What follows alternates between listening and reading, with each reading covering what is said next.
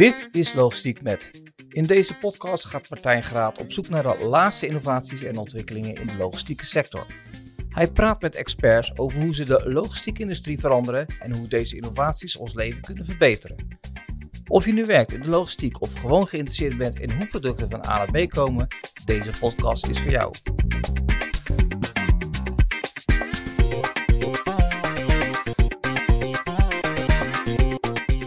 Dit is Logistiek met Hessel Visser. Hessel Visser is een logistieke duizendpoot. Hij is logistiek adviseur, docent en schrijver van boeken over logistiek. Hessel en ik praten over waarom de jongere generaties belangrijk zijn voor de logistiek, waarom de logistiek meer van zichzelf mag laten zien, over het belang van infrastructuur in Nederland en waarom overheid en bedrijfsleven aan de bak moeten om de logistieke positie van Nederland sterk te houden.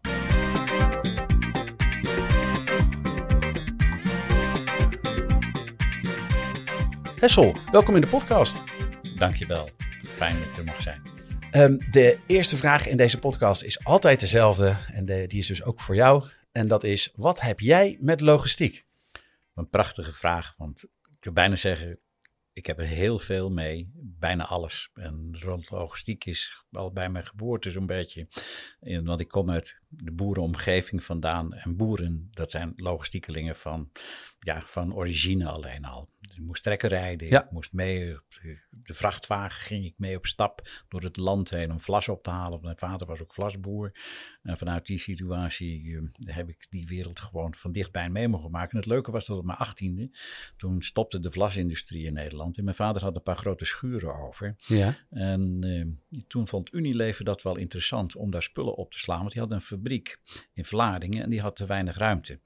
En dat is denk ik zelfs in 1968 een van de eerste distributiecentra geweest in Nederland in die tijd. en die heb ik zelf toen mogen inrichten. Gewoon streepjes zetten, gewoon waar de plaats mochten staan. Ja, ja, ja. Gewoon een varkenstruc en ik mocht ermee rijden. Ik had helemaal geen diploma's. Nee, maar dat was in die tijd ook niet, denk ik. En ik croste er doorheen. En vanuit die tijd ben ik ook wat verder gewoon door mogen groeien. Want ik mocht niet op die boerderij, want mijn broer die deed dat. Ah. En ja, toen moest ik gaan leren. En eh, uiteindelijk heb ik, techniek was altijd een van mijn leukste onderwerpen. En die techniek die heb ik toen opgepakt en ik ben naar de HTS gegaan. En na de HTS ben ik ook nog eens een keer de TU gedaan in Delft. Dus ik heb heel wat ja, geleerd. Maar het leuke ervan was, ik kwam bij Fokker terecht en Papendrecht. En daar heb ik ongelooflijk veel ervaring op mogen doen in een hele complexe omgeving van die logistiek. En eh, het mooiste was, want de techniek was, vond ik prachtig. Ik, heb vleugel, samenbouw, projecten gedaan. En een van die projecten die kreeg ik van mijn directeur en die zegt je moet een verhuizing doen vanuit Woensdrecht naar Papendrecht. En het was een enorme uitdaging om dat voor elkaar te krijgen. Mhm. Maar hij zegt, ja, ik zal ook gewoon vertellen dat jij die verhuizing mag je doen. Maar daarna dan word je verantwoordelijk voor die lijn. En dan moet je maar waarmaken, want wie zijn billen brandt, die moet op de blaren zitten. Ja. Nou, verhuizing gedaan en eh, toen die lijn opgestart. En in het jaar had ik een aantal problemen met betrekking tot de bevoorrading. Dus Mhm. ik had een doelstelling gekregen, het moet 10% goedkoper. Je kent dat wel gewoon van een aantal van die harde zaken. Van Ja. Multigant Ja, het is logistiek, moet het is- goedkoper. moet goedkoper, precies. En dat, na het jaar, het was me gelukt, maar ik had ja, behoorlijk wat, wat problemen meegemaakt. Het grootste probleem was voor mij die onderdelenvoorziening, die hele manier van belevering. En toen zei ik eh, tegen de directeur van dat ze er een potje van gemaakt hadden in die toeleverkant. Wat denk je wat zijn antwoord was? Doe het zelf maar. Oh ja. ja. En ja, vanuit die tijd ben ik terechtgekomen en dat heette toen nog bedrijfsbureau. Dat was eigenlijk de logistiek. Met 60 planners planden wij op dat moment het hele bedrijf in Papendrecht. En eh, daar heb ik de planning mogen opzetten. Het was nog werken met kaartenbakken. Dat was Ja. nog werken met handmatige systemen. En er was wel een grote computer ergens in Amsterdam. Maar ja, die computer die spuwde gewoon na het weekend zulke stapels meters papier op. En die stapels die kwamen er maandags binnen. En wat bleek dan? Dat alles wat er geregistreerd stond op die papieren, dat bleek in die week dat het al verschoven was. Dus je wist Ja. echt niet waar wat lag. En we praten over schrik niet. 100.000 artikelnummers die wij op dat moment daar produceerden. Dus Ja. het was een toestand van je welste. En vanuit die tijd heb ik het mee mogen maken dat logistiek in ontwikkeling kwam. Want de Raad van Bestuur, toen kwam de Fokker 50, de Fokker 100 kwam op de Mhm. markt. En toen zeiden ze van ja, eh, wij moeten gewoon daar gewoon echt betere veranderingen in proberen neer te zetten. En toen hebben ze gedacht dat er een MRP-systeem zou Ja. moeten komen. Het was voor mij toen een heel vreemd woord. Material Requirements Planning. Ja. En eh, toen heb ik voor in opdracht van de raad van bestuur van Fokker met een aantal andere mensen een onderzoek mogen doen van wat zou dat nou kunnen zijn en eh, hoe kunnen we het doen. We kregen zes weken de tijd van de raad van bestuur, want het rapport moest voor een bepaalde vergadering ingeleverd worden. Het is ons ook gelukt. En eh, in die tijd, na zes weken en heel hard werken, moet ik zeggen, ik heb een van de langste werkweken in mijn leven meegemaakt. 108 uur echt operationeel werk geweest. Wauw. Maar het rapport is ingeleverd en eh, daar is toen een go van gekomen voor het, een geweldige implementatie van het MRP-stukje bij Fokker. Dat heeft uiteindelijk 10 jaar geduurd en 120 miljoen gulden gekost om dat te implementeren. Kijk eens. Ja, en toen kwam voor mij, ja, toen was logistiek voor mij wel echt een van de dingen. En eh, ja, het leuke van dat stuk is dat ik dat, ik heb zoveel ervaringen op mogen doen daar in die tijd. En eh, na zeven jaar, ja, de vliegtuigbouw is zo'n geweldig gave omgeving en nog steeds. Dat is, eh, maar toen kwam er een headhunter en die dacht van, eh, ik heb nog leukere functie voor je. en eh, dat was bij het bedrijf Enraf Nonius in Delft. Een instrumentenfabriek waar 1200 man werkte en die wilde logistiek op de kaart zetten. Ze kenden Ja. het woord nog nauwelijks zelfs toen. En dat was rondom 1985, 86. En in die tijd ben ik daar aan de slag gegaan. En dat was zo gaaf ook om dan weer de gelegenheid te krijgen om van nul af aan iets op te mogen bouwen. Mhm. Maar bij Fokker was het de bureaucratie. 12.000 mensen werkten er. Maar als je dan een verandering wilde voortvoeren bij Fokker, dan duurde het een jaar voordat dat daadwerkelijk ingevoerd was. En ook die logistieke systemen, die waren traag. Want het was heel lastig allemaal goed om het. Je had het niet in de vingers. Ik was maar een kleine speld in een hooiberg en die mag ook wat een klein beetje doen. Maar bij Endraf was het precies andersom.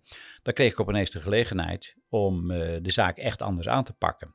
En vanuit die situatie is het zo mooi geweest. Ik kreeg de verantwoordelijkheid over die hele logistieke keten. Tegenwoordig zou je dat met een mooi woord supply chain manager noemen. Ja. Maar in die tijd was ik algemeen logistiek manager. Maar ik had 100 mensen waarmee ik het proces eigenlijk van het magazijn tot en met de hele aflevering, de hele productie, alles zat onder mijn verantwoordelijkheid in die tijd. Maar Was dat ook de tijd dat eh, de computers een intrede deed Juist. in de, in de logistiek? Ja, die was, was toen al. Toen kwamen de computers. Wij hadden toen de tijd al bij NRAF van de 1200 mensen die daar werkten, waren er al gewoon een kwart die met een computer werkte op dat moment. Dus dat was absoluut. eh, Maar dat, Ja. is, dat, is, dat, is, ja, dat, is, dat is wel veel, ja. Zeker. In die Ja. tijd eh, had je de S38 van IBM en die was overgestapt naar de AS400, die trouwens nog steeds werkt. Ja, En, eh, Bizar is dat, Dat ja. is ongelooflijk.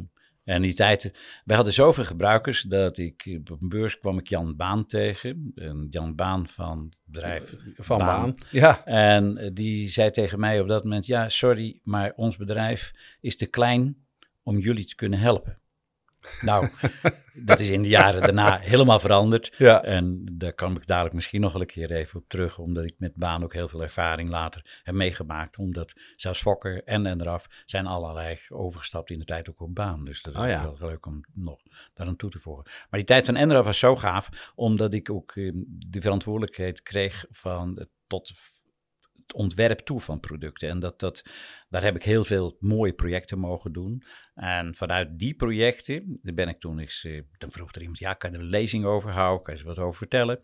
En, eh, dus ik kwam weer in de buitenwereld wat. En eh, op die manier langzamerhand eh, ben ik zo'n artikeltje gaan schrijven. En toen kwam er een hoogleraar, Jacques Theeuwers, en die zei van Hessel, joh, kunnen we dat niet in een tijdschrift zetten? Ja. Nou, ik dacht van ja, ik schrijven, ik ben helemaal niet zo'n wetenschapper in dat wereldje. Maar ze doe het nou maar. En eh, dat was mijn eerste wetenschappelijke publicatie in die tijd.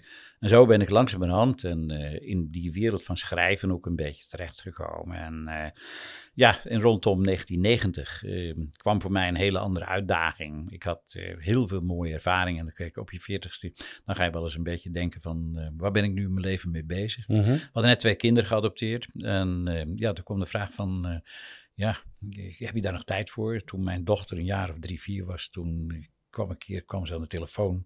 En ik werkte redelijk lang door, maakte goede dagen. En eh, ik had helemaal geen probleem mee hoor. Maar s'avonds kwam ik om acht uur thuis. En eh, op een gegeven moment belden ze soms weer op.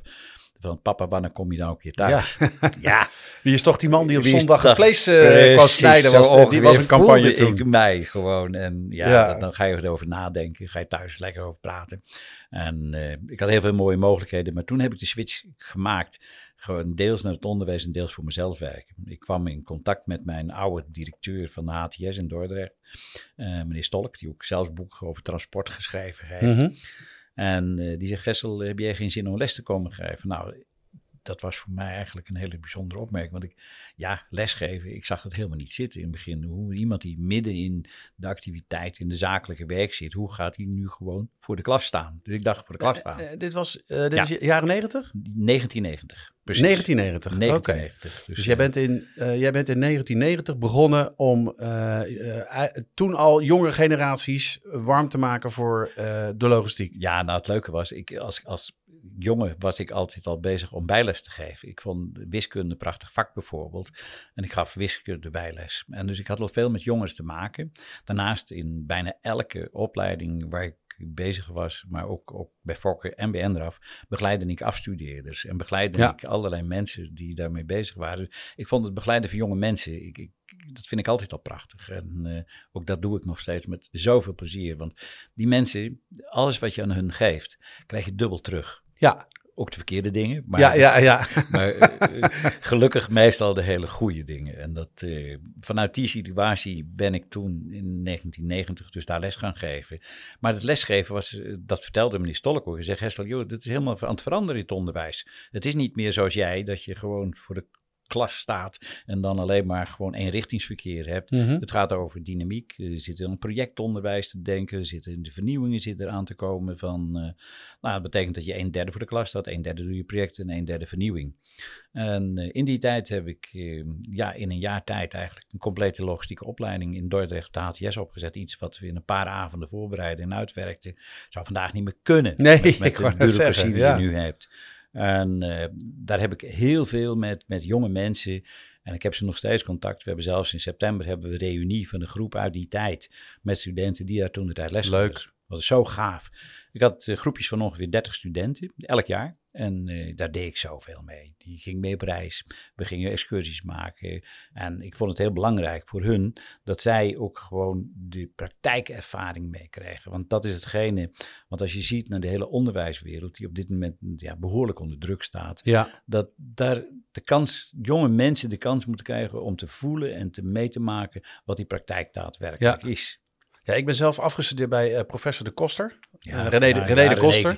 ja, de, de, de, de, de warehousing, eh, de warehousing precies. guru van Nederland. Juist. Ja. Eh, eh, dat, eh, voor, voor de luisteraars die daar meer over willen horen, dat is uit mijn hoofd gezegd aflevering 4, maar kan ook aflevering 3 zijn. Maar ik heb, Ja. hem, in de, ik heb hem in de podcast gehad. Ik ben bij hem Geweldig. afgestudeerd. ja. En eh, ik, ik vond zijn colleges altijd al, al heel interessant, dus dat triggerde mij. Precies. Maar, Ja. maar he- het moment dat, dat het voor mij duidelijk was dat ik, dat ik echt de logistiek in moest, was toen ik voor het eerst in een, in een warehouse kwam. Ja. En ik zag al die bewegende delen en die mensen en die heftrucks en die spullen en, en, en rollerbanen. En Ja. ik, ik, was, eh, ik was helemaal eh, ja, gebiologeerd. En ik, ik wist gewoon, ja, dit, hier, hier, moet ik, eh, hier moet ik werken, hier moet ik zijn. Het is een prachtige omgeving. Ja. Het is die dynamiek die er heerst in die bedrijvigheid en de goede dynamiek. En ik denk dat we zien dat die verandering er nu echt aan het gaande is. Dat die wereld gewoon knap het veranderen is van de domme, dichte, donkere dozen, zou ik het maar noemen. Ja, Naar een wereld van dynamiek en data en, en gedrevenheid. Dus, eh, maar het leuke is, is misschien nog even aan te vullen van, daar ben ik in het onderwijs terecht gekomen. Ja. En eh, ik heb dat 16 jaar met heel veel plezier gedaan. En ehm, zijn de opleiding is overgegaan naar Rotterdam. Eh, dat werd allemaal groots, grootser, grootser, groots. En, eh, ja, op een gegeven ogenblik denk je van, hartstikke leuk wel, de grote, maar ik eh, ben niet zo'n bureaucraat, integendeel. Maar je moest allerlei dingen in die bureaucratie doen. Ja. Regeltjes, regeltjes. En rond 2005, toen was voor mij de maat vol. En eh, toen heb ik gewoon gezegd, ik ga zelf gewoon lekker gewoon eh, weer doen wat ik kan doen. En eh, dat heb ik toen ook van die tijd gedaan. En zo ben ik, ja, ik kon mijn eigen broek ophouden. Dus ik heb tegen, op mijn 54ste heb ik tegen mijn, ik noem hem maar de baas uit die tijd, gezegd: joh, eh, het was leuk wat jullie willen, maar ik ga me niet houden dat ik van 8 tot 5 hier aanwezig moet zijn en Ja. allerlei dingen. Ik ben een ondernemer, ik ben iemand die eh, ook ondernemend is met studenten en op die manier probeer je die zaak op te bouwen. Dus eh, Ja. Leuk. en, eh, maar door, door het schrijven van boeken, wat misschien er zo meteen wel terugkom, eh, ben ik met die studenten altijd wel in contact gebleven. Dus dat, eh, en nog steeds ben ik met heel veel studenten in contact. Want eh, Jong Logistiek Nederland is wel leuk om te vertellen. In 2005, toen ik dan zei van, ik ga gewoon eh, vertrekken, hebben we al heel paar leuke feestjes met thuis gegeven, waar ook jonge studenten aanwezig waren. En op dat moment waren er twee studenten, en dat was Jan Kraaiveld en Mark van Ommen. Ja. En eh, Mark en Jan, eh, die eh, hebben toen met mij samen gezegd, joh, we moeten er verder wat mee doen. En eh, daar is het initiatief ontstaan van de Young Professionals, dat in die tijd. Nou, ik heb hun door en door gesteund in alles wat ze deden. En we hebben toen het STC, eh, de eerste openingscollege gehad, waar 150 studenten uit Nederland aanwezig waren en die al gewoon daarmee bezig waren. En zo is vanuit die Young Professionals is eh, de, de later eh, gewoon Jong Logistiek Nederland gekomen. Is Mhm. eigenlijk in mijn tuin geboren. Dus dat is. eh, en we houden nog steeds feestjes. Bijzonder. Ja, Ja. dat is echt bijzonder. Ja, Dus, heel af eh, en toe. Ik, ik, eh, ja, ik volg jou natuurlijk op LinkedIn. Ja. En, eh, en daar komt inderdaad eh, de, de, de eh, volgens mij jaarlijkse barbecue. Die komt Ja. daar gewoon voorbij. Klopt, Ja, klopt. ja. Nee, Ja, heel erg leuk. Dus zo gaaf met hun. Dus, eh, Maar eigenlijk als je, eh, als ik, ehm, eh, eh, hè, als ik lees wat ik lees over de logistiek en de logistiek in Nederland, dan, eh, dan zou je misschien wel kunnen zeggen dat een club als Jong Logistiek Nederland eigenlijk veel en veel en veel te klein is. die eh, zou absoluut mogen groeien. Want ik denk dat het zinvol is dat veel meer jonge mensen zich daarbij aansluiten. Het is een club die nog steeds wel groeiende is. En eh, je ziet dat eh, voornamelijk de kwaliteit groeit sterk. Mhm. Dat vind ik ook de knapheid van Jong Logistiek Nederland. Dat ze daarmee gewoon mensen betrekken in de activiteiten op de beste manier. Nou, en ik, ik bedoel hem eigenlijk nog op een Mhm. andere manier. En dat is meer ehm, dat er dus eh, dat de, de, de potentiële, hoe zeg je dat, ja, bak aan mensen, dat die groter wordt. Want de logistiek is vanuit de traditie toch een, Ja. een eh, ja, nou ja, de- eh, niet- meer, maar een beetje de grijze faxende mannenwereld. En, ja. en, en ehm, ja, we hebben de, we hebben de, de smartphone swipende jeugd hebben we eh, eh, eh, nodig en meer nodig. Maar die zien logistiek misschien nog iets te veel als een, eh, nou ja, faxende grijze mannenwereld. Ja, niet alleen dat, maar ook de, de dampende diesels en ook de manier waarop ja, die dikke dozen waar ik het net over had, van die, dat, als je dat als beeld neemt, ja, dan zie je alleen de buitenkant. Ja. En als je in de binnenkant gaat kijken, dat is hetgene wat jij net ook vertelde, als je eenmaal gewoon gebiologeerd bent door hetgene wat er echt achter de muren zich afspeelt en ook de dynamiek die er nu komt. En als je bijvoorbeeld in het nieuwste DC van, van Jumbo geweest bent, nou, als je dat gezien hebt, dan zie je dat er gewoon een hele andere wereld is die eh, uit data bestaat en waar gewoon eh, ja, mensen zijn die op een hele slimme manier dat proces moeten gaan aanpakken. Want er worden de beste, verstandigste mensen hebben ze er nodig. En dus de behoefte is enorm groot en terecht dat je zegt, er is gewoon ja, plaats voor mensen op dit moment om dat op die manier ook uit te gaan voeren. Die hebben ze hard nodig in Nederland. En Nederland, die, natuurlijk is Nederland, we doen het goed. Maar het kan nog beter. En eh, daar heb je slimme mensen voor nodig. En die mensen moeten ook dan zien dat er achter die muren boeiende dingen gebeuren. En als ze dat eenmaal meegemaakt hebben, ja, dan blijven ze daar gewoon absoluut wel bij. Kijk, van mijn oud-studenten die erin terechtgekomen zijn, zitten de meeste nog in het vakgebied ook. En die, eh, ze hebben ze hard nodig. Ja, logistiek is in die, die zin een gevaarlijke business. Als je er eenmaal, als je er eenmaal besmet wordt met het virus, dan, eh, dan kom je er de rest van je leven niet meer vanaf. Correct. Nou, ik heb het nog steeds. Ja, nou ja, eh, ik, ik denk dat jij er een, eh, een- inderdaad wel een heel mooi voorbeeld van bent. Ja. Maar, maar hoe, krijgen we die, hoe krijgen we die mensen eh, volgens jou dan in de logistiek? Hoe krijgen we ze binnen in een magazijn? Hoe krijgen we, hoe, hoe krijgen we ze zover dat ze zien eh, hoe, wat, de, wat de stand van de techniek is die nu gebruikt Ja. wordt? En, en hoe, die, eh, hoe de digitalisering eh, eh, dus ook zoveel ja, mooie dingen aan het doen is, waar diezelfde jeugd voor nodig is om dat verder te ontwikkelen. Er zijn een heleboel mogelijkheden. En nummer één is, zet, zet je bedrijf open. Laat, laat eh, niet alleen zomaar uitnodigen met een open dag, maar haal mensen ook bewust binnen. Ga, laat ze zien dat die zaak er is. En laat, spreek met mensen op de vloer die er aan het werk zijn. Laat die mensen ook gewoon die er de sturing aan geven. En de, gelukkig worden de gastcollege gegeven. En Mhm. ik, ik zie hier in de hogeschool, die vlakbij hier is, eh, geweldige initiatieven ontstaan dat er mensen binnengehaald worden. En ik mag zelf ook regelmatig gastcolleges geven om mensen enthousiast te maken voor het vakgebied. En ik denk dat daarnaast moet ook de overheid laten zien, en niet door alleen maar hele hoogdravende verhalen van eh, ja, topsector logistiek. En die hebben Mhm. een congres en dan worden hele moeilijke onderwerpen soms behandeld. Ja. Maar je moet de open deur politiek gebruiken. Het is eh, open deurdagen niet alleen, maar proberen ook, ook naar mensen te laten zien dat die verandering ook op komst is. Niet alleen maar dat het nu al gaande is. En dat, eh, om een voorbeeld te geven, ik ben eh, drie weken geleden bij DSV geweest en daar vliegen de drones door de hal heen. Ja, En het is toch gaaf om te zien Ja. hoe daar ook de, met een aantal studenten dat ooit is begonnen ooit. En ik, je ziet op een gegeven moment wat er nu daar zich afspeelt. En dat daar met die drones gewoon hele slimme dingen gedaan worden. Het domme werk wordt gewoon daardoor gewoon teruggebracht. En er komen de slimmere werkzaamheden komen Ja. ervoor terug. Ja, je ziet steeds meer dat het, eh, het standaard saaie werk wordt steeds meer door, eh, door, door machines en, en apparaten Alsjeblieft. gedaan. Alsjeblieft. En, eh, en de mens is steeds meer bezig eigenlijk met problemen oplossen. En, eh, en, en in, in, in de praktijk eh, gaan, er gaan natuurlijk ook met machines dingen mis. En de Ja. mens is er om dat weer in goede banen te leiden. Absoluut. Ja. En als je kijkt naar zo'n D7, Nieuwegein, er lopen 70 technici rond die, die bezig zijn met steeds het slimmer te maken. En, en daarmee ook het besturingssysteem aan te pakken.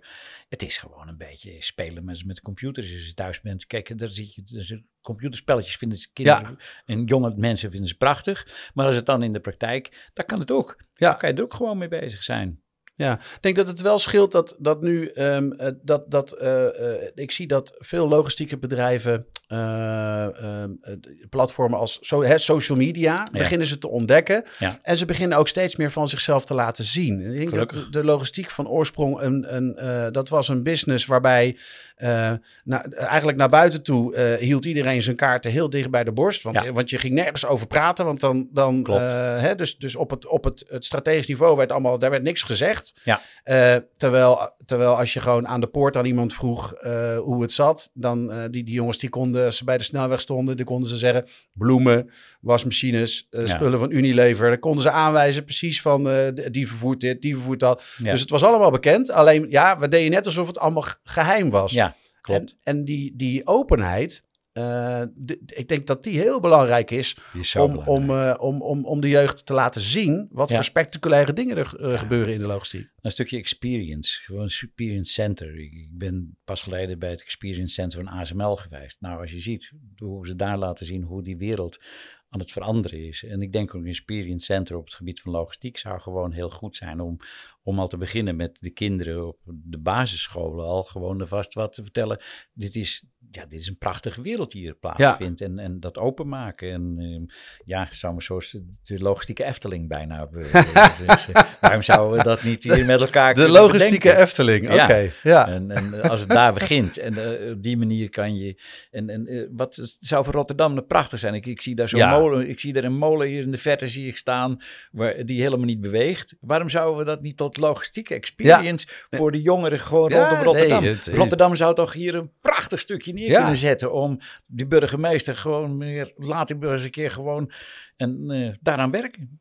Nou ja, het, we, sowieso hebben we, um, ja, zeg ik altijd, uh, de, de, de, de mooiste haven van de wereld. Precies. Uh, maar dat zeg ik natuurlijk als Rotterdammer. Ik want we hebben heel veel hele mooie havens ja. in de wereld. dus, dus in die zin hebben we hier een, een, een mooi centrum. Ja. Um, die. Um, nou, en um, uh, nou ja, we zitten hier in, in Rotterdam. Ja, nou, niet met uitzicht op de haven, maar wel uitzicht op de Maas. En uh, die komt wel uit in die prachtige haven. Uh, belangrijk stuk infrastructuur. En dat is voor een land als Nederland wel een ongelooflijk belangrijk onderwerp. Sterker nog, het is de basis. Ja. Eh, Als die infrastructuur niet goed is, dan kan je geen logistiek uitvoeren. En logistiek mag nooit het oplossen zijn van problemen en alle knelpunten. En logistiek moet iets zijn wat op gesmeerd loopt. Er moet flow zijn, er moet stromen. Het moet letterlijk en figuurlijk en stromen in allerlei modaliteiten. Elke modaliteit. Stromen op het water, eh, spoor, maar ook op de weg. En die balans die begint een beetje eh, in Nederland gewoon weg te raken. We lopen vol.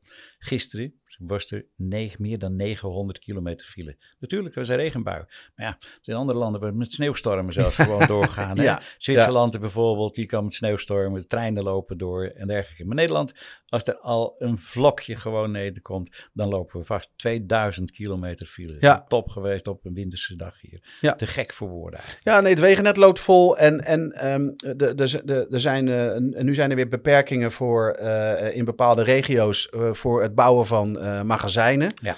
Juist op een moment dat de magazijnen uitpuilen en, en eigenlijk ja, zowel producenten als logistiek dienstverleners Ja. zitten te schreeuwen om meer vierkante meters. Ja. Eh, dus de- dat zijn toch ook wel bedreigingen voor de sector, denk ik. Het zijn bedreigingen, aan de andere kant zijn het ook weer uitdagingen. Want eh, die balans moet je weten te vinden tussen infrastructuur en de manier waarop je voorraden Ja. hebt. Voorraad vind ik iets, met, met alles respect voor voorraad. Voorraad is iets omdat voorraad is de verzekeringspremie van de angst. ja, ja. En als je dat goed oppakt en je gaat het goed uitwerken, dan kan je er ook betere balans in vinden. En dus als je goede wegeninfrastructuur, dan hoef je niet altijd zoveel dozen meer te hebben. Die, die, die moet je ook proberen daarin. En als je ze maakt, dan moet je ze nog eens een keer in de natuur opnemen. Je moet dat op die manier. En ik zie, ik heb net het nieuwe ontwerp van DSV gezien, wat zij gaan maken. Dat wordt behoorlijk goed opgenomen in de natuurlijke omgeving. En dat is denk ik ook hetgene. Ze worden zelfs stroomproducent. Hè? 12 megawatt gaan Ja. zij aan elektriciteit Ja. produceren. En ze hebben er maar twee zelf nodig. ja, ja, maar die gigantische daken. Ja, Dus dan hebben we niet meer die zonnepanelen zomaar in een wei staan, dood. Nee, we gaan ze gewoon dynamisch en actief Ja. gewoon gebruiken. En hetzelfde is aan de wegennet, maar ook het, ook de sporen. Eh, we moeten oppassen dat we door de bureaucratie het niet allemaal duurt. En eh, nu de Haringvlietbrug op dit moment dicht is en er nog meer verkeersperikelen zijn, dan zie je echt de ellende dat als er iets misgaat, dat het hard misgaat in Nederland. En we moeten oppassen dat we niet een echte verkeersinfarcten gaan krijgen. En dat we daarmee ook, want anders dan gaan de ondernemers die gaan zeggen, ja, we gaan niet meer in zo'n omgeving zitten. ja. Wij moeten die dynamiek, we moeten het integreren. We moeten natuurlijk rekening houden met natuur en andere zaken. Absolute voorwaarden. Maar wij moeten gewoon een aantal wegenstructuren moeten goed oppakken. Ik ben al jaren bezig, onder andere eh, voor de A4 Zuid, om het Ja. daar gewoon te doen. Omdat dat een, een missing link is tussen het hele hoofdwegennet van Amsterdam tot Parijs. Maar ook vanuit de Tweede Maasvlakte weer naar Antwerpen bijvoorbeeld. Nou, die, die, die structuren moeten er gewoon komen. Ja, ze waren er net lekker bezig. Ik bedoel, de, hè, de, de A4, ze hebben de, dat stuk is eindelijk, eh, eh, is eindelijk eh, eh, opgeleverd. Ja, en, eh, een stuk. Ja, jullie, jullie waren er al. Had nog even, hè, had nog even doorgepakt, eh, hoor ik jou gewoon denken. Dat is zeker het geval. Ja. En ik heb met oud-medewerkers van Rijkswaterstaat uitgebreid over gesproken. Die zeggen, dit is de missing link. Wij moeten gewoon een A4 Zuid, bijvoorbeeld een ruit onder Rotterdam hebben. De nieuwe Rotterdamse ruit. Ja. En, en, maar dat is niet alleen dat. Het is, het, is een, het is een totale integratie van die partijen. Gelukkig zit er in Nederland de Logistieke Alliantie. Die is bezig met MIT en dergelijke nu daar Ja. aan te werken aan die manier van, van oplossingen. Maar in mijn optiek moeten we dat op een veel hoger stukje zetten. Want de minister van Rijkswaterstaat, om er zo te zorgen, die, die erboven zit, die, die zegt ja, de bruggen moeten gerepareerd worden. Dat is de eerste prioriteit nu. Maar ja, dat is niet alles. Je moet over de horizon heen kijken. Ja. En de komende tien jaar, Nederland moet een topland blijven. We zakken soms op de ladder en dat, dat kunnen we niet maken. Wij moeten gewoon zorgen, want als je een hele goede infrastructuur hebt, dan kunnen er ook andere activiteiten daar rondomheen gebouwd worden. Ja. Een, een bedrijf als ASML, dat kan eigenlijk niet, niet opereren als die infrastructuur er niet is. In Eindhoven wordt er op het ogenblik keihard gewerkt en dan worden de wegen gelukkig ook aangepast om op die manier dat systeem door te laten Ja. werken. Ja. Ja, dat gaat, het gaat op, op, op veel punten natuurlijk ook uh, juist wel goed. Ja, uh, en en we, we, doen uh, prachtige dingen, vind ik, in Nederland. Ook als het bijvoorbeeld gaat om water. Hè, binnenvaart is, een, is een, een, belangrijke pijler in, ja. in Nederland. En daar gebeuren ook weer hele mooie dingen. Met hydrogen en ja. elektrische schepen. Zeker. Dus we zien ook, ook hele mooie ontwikkelingen daar. Maar, maar ook daar wel weer uitdagingen. Want regelmatig hebben we weer te maken met een, een laag waterpeil in Onder rivieren, andere. waardoor ja. dan bijvoorbeeld de binnenvaart juist weer stokt. Correct. Nou, drie keer raden waar die containers dan uh, op geplaatst worden. Ja, en gelukkig eh, kan ik zeggen dat Nederland door onder andere partijen die bezig zijn om die multimodale infrastructuur weer beter op te zetten, zijn hard bezig. Uh, ik ben twee weken geleden op bezoek geweest bij BTT in Tilburg. Als mm-hmm. je ziet de Barts Terminal die er is, een integratie is van water en weg, ja. maar ook water, weg en spoor. Ja. Dus de spoorlijn naar China begint daar zelfs. Een heleboel mensen weten dat nog ineens. Maar de Amerikanen, ik had pas uh, drie weken geleden een groep Amerikanen had ik over. En met uh, twintig Amerikanen vanuit een universiteit in Denver ben ik door Nederland gaan toeren. Mm-hmm. En in die week, ja, zo ongelooflijk gaaf geweest. Vier hoogleraren waren erbij. En twintig mensen die kwamen vanuit de high-tech wereld en vanuit de spoorwereld in Amerika onder andere. En die stonden echt ervan te kijken dat wij in staat zijn om die verschillende modaliteiten hier met elkaar te verbinden. En uh, ik heb in die week een tour gedaan van boer tot bier. En dat was zo gaaf om te beginnen gewoon te laten zien hoe de agrarische sector in Nederland al ook gewoon betrokken is in hetgeen het logistieke stuk.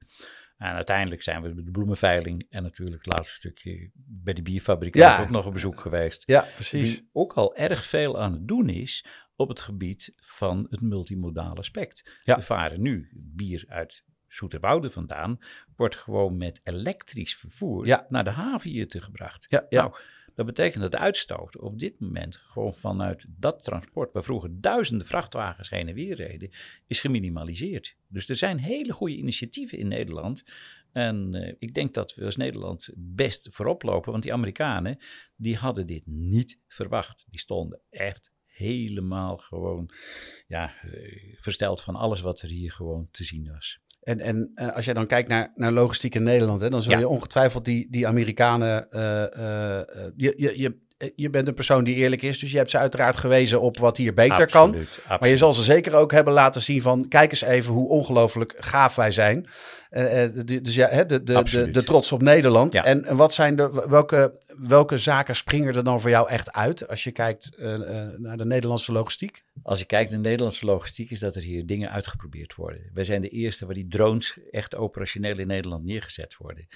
Uh, we hebben dat mogen ervaren. Bij DSV heeft dat, dat die, die probeert. Je bedoelt de drones in de, drones in, in de magazijnen? In, in, de magazijn. Die gebruikt nou, wordt dus, dus voor cycle counting op die manier te ja. tellen. En het werkt gewoon. En inmiddels. Ja, en de Rotterdamse haven, hè, die, hebben, die ja. hebben nu ook een, een dronepoort. Die zijn ook bezig met de, de, de, laagste, lucht, de, de laagste luchtlaag. Zo struikel, uh, struikelterm, de laagste luchtlaag, ja. om die helemaal uh, uh, goed te, te, organiseren, zodat er boven de haven ook droomverkeer kan ik zijn. Ik vond het fantastisch ja. om te horen. Dus dat, ik denk dat er meer dingen zijn die hier gebeuren, maar die nog nooit zo goed naar buiten gebracht zijn. Ik denk goed is, de... zaken als de podcast, dat je dat soort dingen probeert weer te geven hier. Maar ook zo'n DC of zo'n Jumbo, wie ik net noemde, maar ook andere. Er zijn er ook Hoogvliet. Er zijn altijd partijen die echt hard bezig zijn om achter de schermen hun operaties en naar een hoger plan te brengen. En ook dat er gaat, ook de ketenaspecten beter mee te nemen. En uh, ik denk de voorbeelden gewoon ook, ook hier in, de, in Rotterdam zelfs ook fabrieken zijn die al laten zien dat er AGV's daar rondrijden. En uh, een bedrijf als SEW zit hier vlakbij. Ja. En uh, SEW doet geweldige zaken daarin. En uh, zij maken de aandrijvingen voor die logistiek weer. En het begint daar ook weer een stuk voor die logistieke keten. Maar zij laten zien zelf ook hoe dat kan. En dat vind ik zo knap. Dat het niet alleen is van... en zij stellen het zeker open ook voor anderen. Dus ik, ik, ik zie goede voorbeelden. En ik ben trots op het feit dat een aantal bedrijven, maar ook scholen en ook universiteiten zijn die nu stapsgewijs bezig zijn om daar ook invoering aan te geven. Ja, Hessel, um, uh, ja, lijkt mij heel mooi om, om deze podcast uh, met die woorden te eindigen. Uh, dat de luisteraar in ieder geval naar huis gaat, of, of misschien wel thuis zit. Ja. maar in ieder geval deze, deze aflevering eindigt met, met waar we trots op kunnen zijn in Nederland. En dat er eh, zaken beter kunnen, eh, dat is duidelijk. En, Zeker. en het is belangrijk dat we ze blijven zeggen. En dat doe jij. Absoluut. En jij blijft die, die, die, die, die car in beweging trekken. Ja. Ehm, dus eh dankjewel voor het, eh, het delen van je kennis, het vertellen van je, van je verhaal. En ja, ik, ik, ik hoop je nog, nog lang in het logistieke te kunnen volgen. Ik hoop mijn best erom te blijven doen. Het is zo'n inspirerende omgeving waar ik hoop nog vaak, laat ik zo zeggen, inspiratie aan anderen door te mogen geven. Zodat de jongeren daarin in die wereld ook hun toekomst gaan vinden. Want daar is genoeg plek voor. Dankjewel. Deze aflevering is mogelijk gemaakt door Hessel Visser. Hessel is onder andere de auteur van toonaangevende logistieke boeken zoals Het Standaardwerk Werken met Logistiek dat hij schreef samen met Ad van Goor. Logistiek Met is een productie van Klets Media en Logistics Matter. De podcast is geproduceerd door Dimitri Vleugel. De muziek is van Galaxy Productions. Wil je ook te gast zijn in een aflevering van Logistiek Met? Stuur dan een e-mail naar logistiekmet@logisticsmatter.com. Meer over innovaties in de logistiek kun je terecht op logistiekmet.nl. En vergeet niet de podcast te volgen in je podcast-app, dan blijf je op de hoogte van nieuwe afleveringen.